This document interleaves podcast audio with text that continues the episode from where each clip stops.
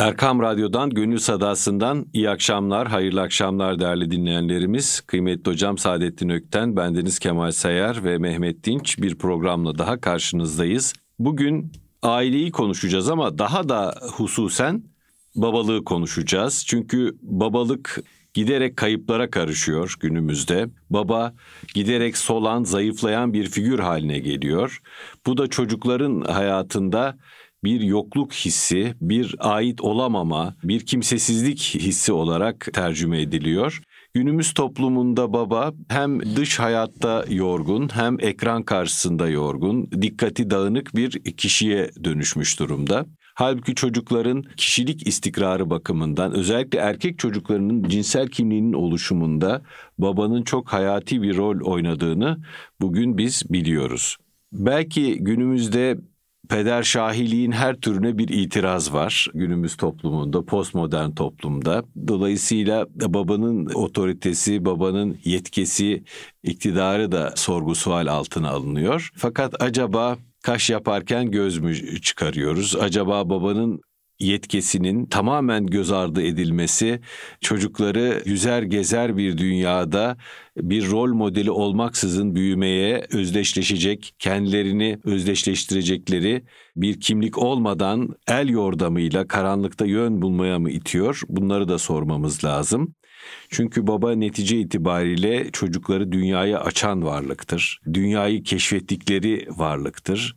Anne nasıl bir güvenlik üssüyse, ana kucağı nasıl bir sıcaklığın ve emniyetin sembolüyse, baba da tekinsizliğe, dış aleme yavaş yavaş adım attığımız bir yardımcıdır. Elinden tutarak dünyayı keşfettiğimiz bir rehberdir. Babanın fonksiyonlarının kaybolması acaba bize neler getiriyor? İyi bir baba evlat ilişkisi nasıl olmalı? Bu konuda kıdemli bir baba ve dede olarak e, ve çok muhterem bir hocamızın evladı olarak kıymetli Saadettin hocamızdan bazı şifa sözleri duymak istiyoruz. Aman efendim, Buyurun efendim. Lütfen. Beni bir anda şifa sözleriyle çok müşkül durumda bıraktınız ama inşallah bir şeyler söylemeye çalışayım. Ben örnekler vereceğim size. Bir şey söylemeyeceğim. Baba iyidir, otoritesi lazımdır falan demeyeceğim. Ama örnekler vereceğim size.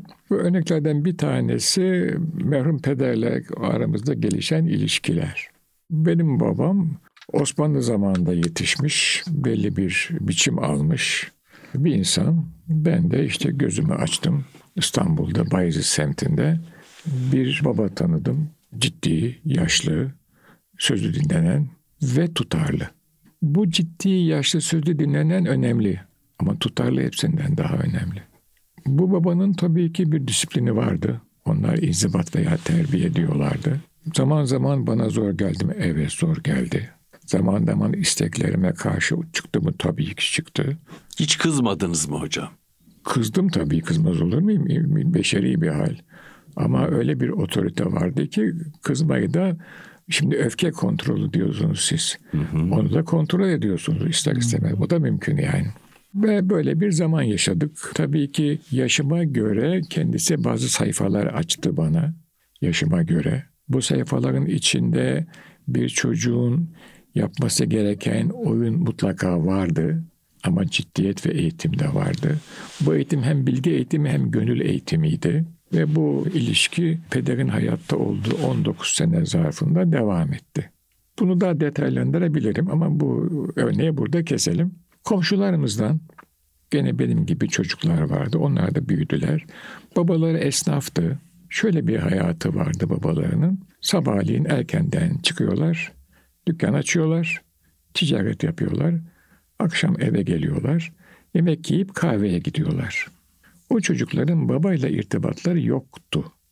Bir baba figürü görüyorlardı sadece. Bir adam az konuşuyor. Evde çok kalmıyor. Ve bu adamın mesela bir belki pazar günü tatili var. O zamanki hayattan söz ediyorum. Ta- tatiller eskiden cumaymış. Benim zamanımda pazardı. Pazar günü de ya gazete okuyor ya komşuya gidiyor. Bazen de camiye gidiyor ama evde yok bu adam. Bizim evde öyle değildi. Peder evdeydi. Ve bana zaman ayırıyormuş. Ben halbuki bütün babalar öyle zannederdim. Sonra bu çocuklar liseye giderken orada bir muallim tanıdılar. Bu genellikle felsefe, tarih, sosyoloji muallimleri oluyordu. Diyorlardı ki ne kadar doğru şeyler söylüyor adam. Babanın koyduğu kuralların tam tersini söylüyordu adam. Ve o çocuklar o muallimin etkisi altında kaldılar. O muallimin otoritesini kabul ettiler. Babanın otoritesi onları sıkıyordu. Muallimin otoritesi sıkmadı. Çünkü o muallim onlara çağdaş olmayı öğütlüyordu. Modern çağdaş olacaksın. Bu da benim liseye gittiğim 50'lerin ikinci yarısındaki başıma gelenler. Sonra üniversiteye geçtim, teknik üniversiteye. Orada da bütün Anadolu'dan gelen seçme çocuklar vardı. Ciddi imtihan olurduk biz yani. Biz bildiğiniz yazılı imtihan. Fizik, kimya, matematik. Fen kolları zaten müracaat ederdi. Geldiler çocuklar. Tabii ki tanışıyorsunuz, konuşuyorsunuz. Onlar da e, taşra babalarından söz ediyorlardı. Umumiyetle evde çok kalmayan, hayatını belli kurallara göre düzenlemiş, müstakim insanlar. Ama üniversitede bir profesör, iki profesör etki altına alıyor bunları. O babanın koyduğu kuralları beğenmez hale geliyorlar. Bir başka kurallara tabi oluyorlar. Daha sonra da hayata atıldık. Yine konuşuyoruz arkadaşlarla. Tecrübeli mühendisler, patronlar, onlar kuralları söylüyorlar. Onlar biçimleri vazediyorlar. İnsanlar o biçimlere kapılıyorlar. Şunu gördüm. Yani siz sadece akılla bir noktaya doğru yürüyorsanız o aklın ötesini bir başka akıl, size bir başka imkan açtığı zaman size bir şey söylüyor ve o sizi cezbediyor hayatınızın o döneminde. Ama siz mutlaka bir başka otoriteye tabi oluyorsunuz. Özgür olmuyorsunuz. Sonra iletişim devri geldi. Tabii ki sosyal medya kullanılıyor. Ben bakıyorum trend topik diyorlar şimdi. Ana akım medya diyorlar. İnsanlar biz özgürüz diyorlar. Şimdiki gençler işte 20, 30, 40 yaş kuşağı. Hayır, herkes aynı şeyi giyiyor, herkes aynı sev, sev seviyor, aynı şeyi düşünüyor, aynı şeyi yiyor. Bakıyorsunuz ki trend topik. Ana akımın gösterdiğini yiyorsunuz. Ana akımın gösterdiğini dinliyorsunuz. Ana akımın gösterdiğini giyiyorsunuz. Ve ana akımın gösterdiği yere gidiyorsunuz. Tatil yapmak için. Nerede kaldı özgürlüğünüz? O zaman geri dönüp baktım. Babam bana ne yapmış diye düşündüm. Babam bana şunu yapmış. Belli bir çerçeve içinde kendimi fark ettirmiş. Bunu nasıl yapmış? Beraber yaşayarak yapmış. Küçük dokunuşlarla. Osmanlı da çünkü... Onun izlerini hep görüyoruz kıymetli hocam. Siz bana öyle geliyor ne ki... Ne kadar saklasanız diyorsun. E, bana öyle geliyor ki siz de çok muhakkik ve dikkatli bir evlat imişsiniz. Kendimi hissettirmiş ama. Yani o his, o hassayı bana hissettirmiş. Ve ben bunun farkına varmamışım o zamanlarda. Sizin gönlünüz ve kulağınız etrafınızda olup bitene tamamıyla açıkmış. Yani ve siz çocukluğunuzdan itibaren duyduğunuz bütün kelimeleri adeta ruhunuza, zihninize nakşetmişsiniz. Yani oradaki şeyler size bir defa evinizde hissettirmiş. Evet, evet. Size ben buraya aitim duygusunu Çünkü vermiş. peder evdeydi yani. Evet. Bir sürü işi vardı ama evdeydi yani. Hı-hı. Nasıl olur bilmiyorum. Hı-hı. Ve biz e, o evde biz o apartman dairesinde bütün vakitleri yaşadık hakkını vererek yaşamışız. Onu söyleyeyim size. Acele etmeden ve çok da böyle yaymadan yani hadiseyi artık bıkkınlık haline getirmeden yaşamışız. Bitmiş o hadise. Böylece siz kendinize geliyorsunuz. Kendi varlığınızı hissediyorsunuz. Ondan sonra artık siz öbürlerinde de evet bu da var diyorsunuz ama benim varlığım başka diyorsunuz. Ben onun etkisi altına niçin gireyim diyorsunuz. Yani ben varım, bakarım, değerlendiririm, görürüm. Bir felsefe hocasının dediği evet vardır pozitif felsefedir, Marksist felsefedir. Ki bu talebeyken üniversitede bunlar çok geçerliydi. Kitabını açar okurum ama ben bir Marksist olmam. Niye olayım yani? Ben çünkü kendimim. Ama öbür çocuk babasından ve annesinden gördüğü o katı kuralcı şeyin dışına çıktık. Özgür oldum zannediyor. Hayır, bir başka düşüncenin zebunu oldun. O düşünce senin toplumunda üremediği için senin senin toplumunda yeşermediği, yetişmediği için sen onu çok kötü taklit ediyorsun. Bu sanatta ben bunu çok gördüm. İyi kötü sanatta merakım var yani. Yeteneğim yok ama merakım var. Yeteneğim yok derken şunu da söyleyeyim. Burada tevazu bir kenara bırakıyorum. Yani güzel karikatür çizerim, eski çizerim, resim çizerim ama bir Van Gogh olamam. Benim gözüm Van Gogh olmakta. Olamazsam da çizmem onu yani. Mesela bir zamanlar kaligrafim çok güzeldi. Ee, yazı yazardım. Rakam, mühendislikte o da vardır çünkü. Şimdi bilgisayar yazıyor. Ama yani Ben böyle buyum yani. Dolayısıyla o çocukların e, gördüğü şeye bakıyorum. Babalar onlara böyle çok net kurallar söylemişler ama arkasını doldurmamışlar. Beraber yaşamamışlar. Beraber camiye gitmemişler. Beraber bayram namazı kılmamışlar. Beraber yemek yememişler. Beraber beraber beraber beraber üzülmemişler. Beraber sevinmemişler. Sadece kurallar var. Ve çocuk zannediyor ki o kuralların dışına çıkınca özgür oldum. Problem orada yatıyor. Şimdi de bu devam ediyor. Ben babalara ve annelere söylüyorum. Yapacağınız şey şudur. Bir tutarlı olacaksınız. İki, babanın söylediğini annen aksetmeyecek. Annenin söylediğini baban aksetmeyecek. Bu çok mühim bir şey. Çocuk kullanır. Ve küçük yaştan beri kullanır. 6 aylıkken kullanmaya başlar. 8 aylıkken, 10 aylıkken, 1 yaşında, 2 yaşında bilir o işi yani. Babasının yanında ağlar, annesi yanında sevinir. Veya annenin yanında ağlar, babanın yanında e, babaya annem beni ağlatıyor der. Bunu, bunu insan insanoğlu yapar bunu yani. Ama baba ve anne olayı çözerlerse mesele bitmiştir yani. Bir de tabii muhabbet çok önemli. Baba sıkılıyor çocukla beraber bulunmaktan. Ama onu bir emanet olarak göreceksiniz. Tabii. Geçtiğimiz günlerde bir hacı abimizle bir video düştü. Gördün mü Mehmet sen onu? Hangisi hocam? Spastik çocuğu olan Anadolu'da bir hacı abi. O diyor bize Allah'ın bir hediyesi diyor. Ya öyle irfan ehli bir zat ki böyle insanlar yani pırıl pırıl insanlar dolu Anadolu'da. Elhamdülillah, elhamdülillah. Yani bakış çok kuşatıcı ve tamamen Müslümanca bir bakış. Teslimiyet halinde. Hayatı bu dünyadan ibaret görmeyen. Evet. Öte dünyayı mutlaka bütün denkleme alan, hesaplara Tabii, alan tabii, tabii. bambaşka bir bakış. Tabii. Çok zengin. Yani değme felsefe kitaplarında bulamayacağınız şeyi 5 dakikalık videoda buluyorsunuz. Bulamazsınız, mümkün Ve değil. görüntü de değil, içselleştirilmiş Tabii tabii. samimiyet Çok samimi, Tabii. çok samimi. O, o da, da belli oluyor değil mi insan? Tabii canım insan yani. O belli oluyor. Şimdi evde olmaktan bahsettiniz Evde olmak. kıymetli hocam. Bugün anne baba ve çocuklar arasındaki yarık, duygusal yarık çok büyümüş durumda. Şey diyorlar, every house is not a home. Aa çok güzel. Evet. Her Her, ev- ev yuva Her değildir. ev bir yuva değildir. Evet. O çok önemli bir şey.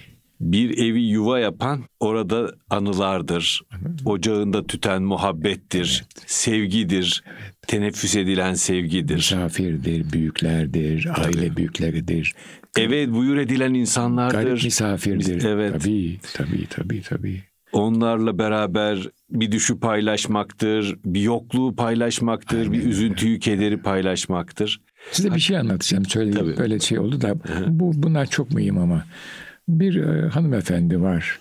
Şöyle annem babam dedem Atikali Camii imamı Kayım Efendi de var o camide. Kayım Efendi aniden vefat ediyor. Sene 1910'lar. 11'ler 12'ler. Dedem de Kayım Efendi'nin hanımını ve çocuklarını kendi evine alıyor. Üç katlı bir ev. Alt katı onlara veriyorlar. Böyle bir kardeşlik doğuyor. Onların büyük kızı bir muhterem teyzemiz. Sonra genç yaşında e, evleniyor. İstanbul'un bir başka semtine gidiyor vesaire. Zaman zaman sıkılır bu teyze. Gelir. Biz çok severiz kendisini. Bir misafir geliyor. Çok sonra anlıyorum. Annem teyzeyi konuşturuyor. Annemden biraz daha büyük. Anlatıyor işte bir şeyler bir şeyler. Oradan bir arka planı çözüyor annem. Pedere söylüyor. Babam da diyor ki onun ihtiyacı şu kadardı tahmini. Ona şunu ayrılık ayrılırken çantasına koyuver. Böyle bir güzel. böyle bir resim. Ama biz sadece teyzeyle muhabbetini bize masal anlatıyor, şakalar yapıyor, bilmeceler söylüyor. Onu biliyoruz biz. Bir de tabii halinden, tavrından anlıyoruz ki bu bir teyze ama bizim gibi değil. Biraz daha mütevazı yaşıyor. Onu da görüyoruz. Dua ediyor, gidiyor. Sonra pederin vefatından sonra anlatıyor. Bir ihtiyacım olur, size gelirim ama söylemem. Annen beni konuşturur. Baban da dermiş ki şu kadar imkanı onun çantasına koy. Tam ne kadar gerekiyorsa o kadar konulmuş bu çantaya. Şimdi bu bir resim çocuklukta hatırladığınız bir hadise. Sonra bunun devam bir bütünlük sağlıyor sizin zihninizde. Tabii. İşte aile böyle bir şey. Mesela kaç gün kalacağı biz isteriz hep kalsın. Çünkü renk getiriyor hayatımıza. Onu bil, o bilinmez, sorulmaz da yani. O onu kendisine göre bir ayarlama yapmıştır o. Kalır ve gider. Gelirken küçük bir şey getirir. Mesela diyelim ki severiz kağıt helvası. Çocuk sevmez mi yani? Ya kışın galeta mesela. Bir, bir kutu bir, bir galeta getirir. Çaya batırır yersin yani. Böyle bir işte bunlarla ama insani ilişki. Bunlarla memnun ve mesut oluyorsunuz. Bunlarla mesut olmayı öğreniyorsunuz. Çünkü insanı insanla temas ediyorsunuz.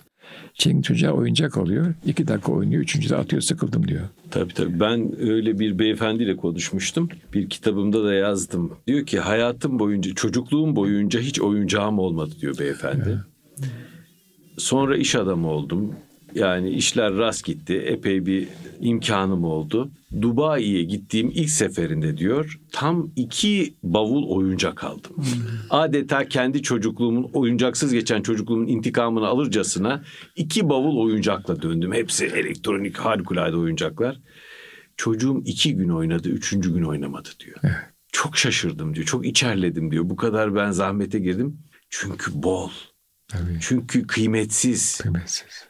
Çünkü elinin altında. Yani işte o yüzden çocuklukta yapılan o telden oyuncaklar, evet. el mamülü oyuncaklar evet. çok kıymetliydi. O, ayrıca onu siz yapıyorsunuz. O kadar hoş ki bir şey ki o. Yani işte evde olmak çok mühim bir şey. Ve yani onu bir görev gibi yapmadığınızı, hayatın bir ciddi, sizin için de ciddi bir parçası olduğunuzu çocuk Tabii. hissediyor. Aynen. Ona zaman ayırdığınızı, kıymet verdiğinizi.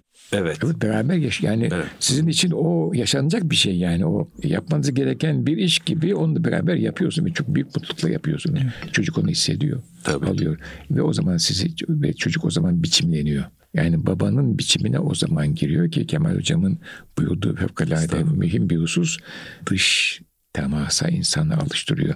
Anne evdeki huzuru sağlamakla vazifeli. Dış teması Baba sağlar çocuğu dışarıyla alıştır. Dışarıya nasıl gidilir, kiminle görüşülür, nasıl hitap edilir. Bütün bunları biz pederden öğrendik. Mesela o zamanlarda telefon fevkalade mahdut ve bazı yerlerde santralle konuşuluyor. Mesela beni telefon etmeye yollardı. Evde telefon yok komşudan. Zaruri bir hal oldu. Komşuya gidip ben telefon açarım. İlk başta sıkılıyorsunuz biraz. İlk mektepteyiz. Bunu, bu da kayda geçsin Türkiye. Yani ilk mektepte olduğum sene benim 49-53. 52 falan 4'teyiz. Konu haberleşme, muhabere. Telefon bir kız dedi ki bizim evde telefon var. Öğretmen bizi topladı müdürün odasına indik. Koca Rakip Paşa İlkokulu İstanbul Beyazıt'ta. Kız telefon açtı eve. Annesi heyecan içinde ne oldu diyor kadın bağırıyor. Anne diyor kız korkma diyor ders yapıyoruz diyor telefon. Hepimiz böyle bakıyorum telefon nasıl açılıyor diye. Kaldırıyor ahizeyi numarayı çevirin dırırıt dırırıt dırırıt sonra alo anne ben Figen mi neyse iş söyledi. Kadın bağırıyor ne oldu kızım bir şey var diyor. Yok yok diyor falan. O da şaşırıyor yani.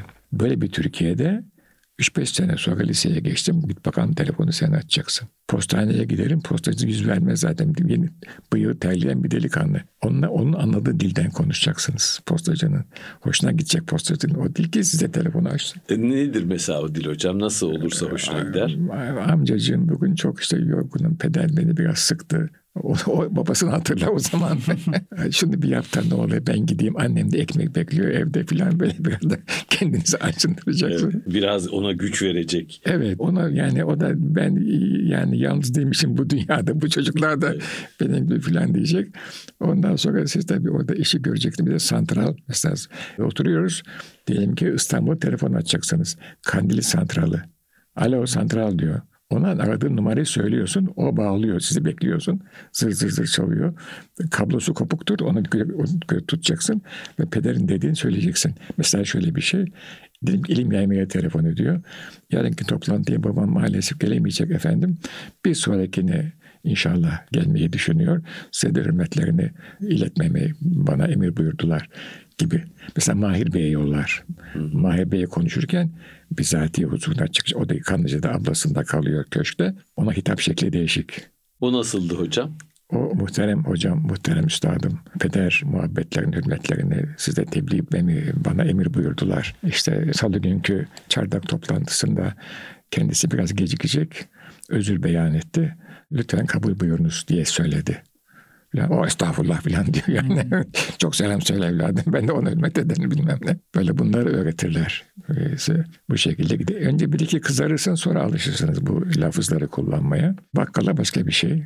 Mesela şöyle kasaba, onu da hadi söyleyeyim de hoş olsun. Babam şey yapar, kasaba tembih eder. Çocuğu yollayacağım, artık ben gelmeyeceğim. Yazlığa gittik, manava kasaba tembih eder. Der ki çocuğu yollayacağım, ona sen dağılıç, kol kürek vereceksin. Gene sen mi geldin? Evet abi ben geldim. Bekle der. Kasap kasap da böyle yani. O müşterileri ayarlar sonra bana babamın istediğini verir. Böyle herkesin bir dili var. Bunlar öyle. Böyle böyle alışıyorsun. Mesela postaneye giderim. Kira yatacak. Bir tane dolma kalem var evde. Babanın dolma kalemi. Onunla böyle kepli okunakla dolduracaksın. Aksi halde memur beğenmez. Olmamış bu kağıt. Postane kalabalık. Beyaz postanesi böyle. Onu yazacaksın sonra da dolduracaksın. Mühürleyecek. Peder bakacak. Ha olmuş mu? Olmuş. Tamam. Alacak onu dosyasına koyacak. Böyle böyle alışıyorsunuz toplumda konuşmaya. Burada arkada duran baba, iten baba değil mi efendim? Tabii. Kontrol ediyor sizi. Kontrol ediyor, öğretiyor. sizi. Efendim benim gördüğüm şu anda babanın evde yeri yok. Baba bir gariban adam. Bir tane söz var. Diyor ki anam olsun ağzı olmasın, babam olsun eve gelmesin. Yok. Öyle bir şey söylüyorlar. Şimdi babanın çok ciddi evde vakit geçirmesinden hanımefendiler de şikayetçi oluyor. Dolayısıyla babanın çocuğa tesirinde annelerin de rolü çok önemli değil mi efendim? Valla annelere bir şey söyleyemem korkarım. yani bir ev hanımını ben tenzih ederim bu istikamette davranmaktan. Baba bir zevçtir, bir eştir, evin e, hamisidir. Hı hı. Aynı zamanda hadimidir. Baba öyle bir resim çizmeli ki, öyle bir istikamet üzere olmalı ki gelişini insanlar dört gözle beklesinler getirdiklerini büyük bir şükür ve büyük bir nimet telakki etsinler. Beğenmezlik etmesinler. Ama baba da o e, hal üzere olmalı. Hem vicdanen hem ruhen hem zihnen. Böyle olunca bir tesanüt oluyor ailede. O zaman aile oluyor işte. Hmm. Muhabbet esaslıdır ailenin temeli. Bilgi, edep sonra gelir. Esas sevgidir. Ama bu sevgi laubaliye kesinlikle dönüşmemelidir. Tabii. Bir de şimdi ben babamla arkadaşım kesinlikle olmaz. Arkadaş başka bir şey. Baba babadır, anne annedir. Anneler diyorlar ki ben kızımla arkadaşım. Yok öyle bir şey mümkün değil. Feci bir şey o ahlaki rehber vasfını kaybediyor. Arkadaşınızın moral rehberi olamazsınız yani ama evladınızın ahlaki rehberi olmak zorundasınız. Tabii. Yanlış bir şey yaptığı zaman Tabii. bunu yanlış yaptın evladım diyebilme konumunda olmanız lazım. Ve o otoriteyi ve o ciddiyeti muhafaza etmelisiniz ki sözünüz müessir olsun. Aksi halde çocuk sizi dinlemez. Evet. Ötekin dinlemiyor. İşte tutarsızlık burada mühim Kemal Hocam. Tutarlılık burada çok öne çıkıyor. Tutarsız olduğunuz zaman zaten baba sen de yapmıyorsun diyor çocuk üstüne karşı pat diye söylüyor. Ama babayı gördüğü anda başımdan geçen bir şey anlatayım biraz yani Tabii. setrederek anlatacağım. Bir mesele oldu. Bir devlet dairesine işimiz düştü. Biz haklıyız ama tabii ki devletin de bu hakkı teslim etmesi lazım. Bir gece bir telefon geldi bana büyük oğlumdan. Dedi evet oradaki vazifeli memur diyor ki siz haklısınız ama bana şu kadar bir şey imkan tanırsanız bu hakkı teslim ederim. Şimdi bir an düşündüm. Dedim hayır. O imkanı ona tanıyamayız. Hakkımız baki ama belli bir zaman sonra nasıl olsa tahakkuk edecek. Eğer ben yani biz haklıyız. Bir an evvel gelsin bu hak. Bir para almayacağız. Yani onu söyleyeyim. Yani bizim hakkımızın tecellisine bize bir maddi bir şey gelmeyecek. Başka bir şey olacak. Ailede bir mesele hali olacak. Ama eğer ben evet deseydim büyük oğlum nezdinde tutarlılığım diye manada tehlikeye girerdi bitmezdi ama ciddi manada tehlikeye girerdi. Ha dedi ki o bayağı bir yetişkin bir insan. Bizim peder çocukluğumdan beri ne diyorsa onu yapıyor. Velev ki haklı olduğu halde bu hakkın kendisine olan rücu geri dönmese bile beklemeyi tercih ediyor. Tutarlılığından fedakarlık etmiyor. Ben bunu nereden öğrendim? Babamdan öğrendim. Olmaz derdi. Bekleyelim bakalım. Gelirse gelir, gelmezse gelmez ama olmaz. Niye olmaz? Çünkü tutarsızlık olur. Benim prensiplerimden, ilkelerimden, hayata, hayatıma yön veren düsturlardan inhiraf olur. Kendi şahsiyetimden inhiraf olur. inancımdan inhiraf olur. Yapmam derdi yani. Tabi bunun bir de onun dilinde karşılığı vardı onu da söyleyeyim. Cehenneme seccadeyi seremem. Ne kadar güzel bir Biraz sert değil mi bu yani? Çok güzel Ama böyle işte cehenneme seccadeyi seremem. Dediler ki sen çok muvaffak bir felsefe hocasısın. Hı hı. Çok büyük üstad söylüyor bunu. Haber yolluyor. Seni bizim kulübe alalım. Kulüp diyorum burada üstü kapalı söylemek hı hı. üzere. Bizim böyle insanlara ihtiyacımız var. Senin itikadına hürmetimiz çok. Teşekkür ederim. Yaşım ilerledi. Ben artık bu işlerle fazla meşgul olmak istemiyorum. Beni affetsinler. Cevabı bu. Bize anlattı bu hadiseyi. Sonra ben dedi cehenneme seccadeyi seremem. O kurumun ne olduğunu ben biliyorum. Beni ne niyetle çağırdıklarını da biliyorum. Ama dedi ben oraya gidip onların isim bile olsa amaline hizmet edemem. Cehenneme seccadeyi seremem. Bitti bu kadar. Tabii. Hocam siz ciddi yaşlı tutarlı baba dediniz. Evet. Tutarlıyı ben anlayabildim. Ama ciddi ve yaşlıyı özellikle yaşlıyı anlayamadım. Ya, yaşı ileriydi adamın yani. ne, ne diyeyim? Şart değil ama değil mi? Şart. Hayır benimki öyleydi yani. Ben dedim size örnekler üzerinde Evet, konuşacağım. Siz yaşlı derken mesela kaç yaşını kastediyorsunuz? Ben doğduğum zaman peder 60 yaşındaydı. Siz doğduğunuz. Evet. Oh maşallah. Evet. Evet. Ama tabii şöyle bir avantajım oldu benim. Evet. Ben canlı bir tarih dinledim. Evet. Yani Balkan Harbi'ni dinledim. 31 Mart'ı dinledim canlı tarihten. Evet. Ve olabildiğince objektif bir tarihten. Çünkü peder hem batıyı biliyordu hem doğuyu biliyordu. Ve bize siyasete çok meraklıydı. Ve bize bana anlatıyordu özellikle. 27 Mayıs daha olmamış. 27-28 Nisan üniversite 1'deyim. İhtilal provaları başlamış. Hiçbir şey anlamadık biz. Ne oluyor yani? Üniversitede çocuklar hukuk fakültesi isyan etmiş. İşte atlı polisler, Menderes'in atlı polisleri rektörü dövmüşler falan. Bir acayip bir karıştı atmosfer. 1960. Bir akşam evde oturuyoruz. Bir gürültü oldu. Babam dedi ki pencereyi aç bak bakalım dedi. Baktım tanklar bizim mahalleye inmiş. Biz hemen Beyaz Bey'den biraz altında oturuyorduk. Soğan Azem'de. Dedim baba böyle böyle tanklar inmiş. Ha dedi. Bunlar kışladan çıkmışlarsa netice almadan kışlara dönmezler. Cümle bu. Bir cümle. Bir cümle. Bitti. Bitti. Sonra hacca gitti. Mayıs ayının işte ortalarında. Sonra ihtilal oldu. Fakat ne dedim? Adam bildi. Bunlar kışladan çıkmışlarsa netice almadan kışlara dönmezler. Bu bende duruyor. Sincan'da tanklar çıktı. Yok Kudüs'tü bilmem gecesiydi geç onları. Tanklar çıktı mı çıktı. Netice almadan bu tanklar üste dönmezler 28 Şubat. Bu kadar. 40 sene sonra çıktı. Efendim. Çıkar. Bunu şey yapan ne toplumun değiştiğini nereden anlıyoruz? 15 Temmuz. Çıktı geri dönemedi tanklar. Bitti orada. Şimdi bunu benim okuduğum gibi başkaları da okuyor. Diyorlar ki biz ne yapabiliriz? Artık tanklardan bize fayda yok. Biz ne yapabiliriz? Şimdi orada müteyakkız olmamız lazım. İşte sosyal medya onun için çok önemli. Tabii. Nereden yakalayabiliriz? Bunların zaafı ne? Gibi. Evet. Babanız sizinle bayağı sohbet ediyordu o zaman anladığım kadarıyla değil mi efendim? Ortaya anlatıyordu ben alıyordum. Hmm, Yani kızım sana söylüyorum gelinim sen anla meselesi yani. evet. Hiç sıkmazdı yani. Hmm. Anlatır. Öyle. Ortaya dediğiniz ev ahalisi. Ev ahalisi. Ev ahalisi. Valide dinler. Ablalarım dinler. Hı hı. Ben de dinlerim. Hı hı. Alan alır. Hı hı. Tabii. Ama öyle yani kafaya vura vura değil. Hı hı. Anlatır sadece. Dikkatinizi çeker. Merak edersiniz. O anlar zaten muallim ya. Anlıyor böyle yani ne, bu ne oluyor ne anlatıyor falan yani. Efendim bir de siz ciddi dediniz. Şimdiki babalar ciddi olmaktan korkuyorlar. Kötü bir şeymiş gibi anlaşılıyor. Vallahi ben yani unumu eledim, eleğimi duvara astım baba olarak, dede olarak devam ediyorum hala. Vakar ve ciddiyet erkeğe çok yakışır azizim. Hmm. Zaten vakar ve ciddiyettir hanımları bir erkeğe bağlayan. Bunlardan hanımlar emniyet görürler.